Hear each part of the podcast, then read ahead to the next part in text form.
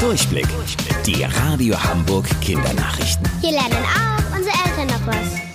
Guten Morgen, hier ist Luca. Hamburg ist jetzt Risikogebiet. Was bedeutet das? Es gibt ein Institut, das sich in Deutschland um die Zahlen kümmert, die zeigen, wie viele Menschen gerade mit dem Coronavirus infiziert sind. Das Robert Koch Institut. Die geben auch immer die sogenannte Inzidenzzahl an. Die Zahl sagt aus, wie viele von 100.000 Menschen sich in den letzten sieben Tagen infiziert haben. Ab 50 pro 100.000 gilt ein Bereich als Risikogebiet. Diese Grenze hat Hamburg jetzt überschritten.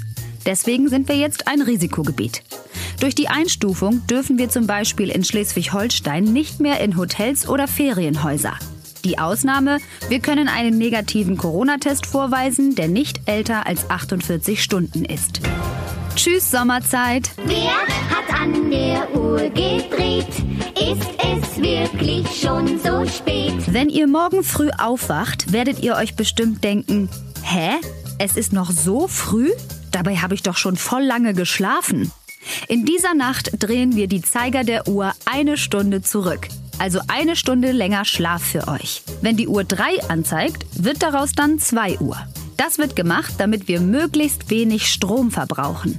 Denn wenn die Uhr eine Stunde zurückgestellt wird, ist es morgens früher hell und wir müssen das Licht nicht anmachen. Viele Menschen stört die Zeitumstellung allerdings, weil der Körper sich ebenfalls umstellen muss.